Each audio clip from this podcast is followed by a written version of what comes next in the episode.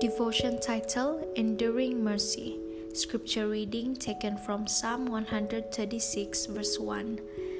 O give thanks unto the Lord, for he is good, for his mercy endureth forever. Psalm 136, verse 1. God's mercy endures forever, it never ends. What about our mercy? How long does it endure?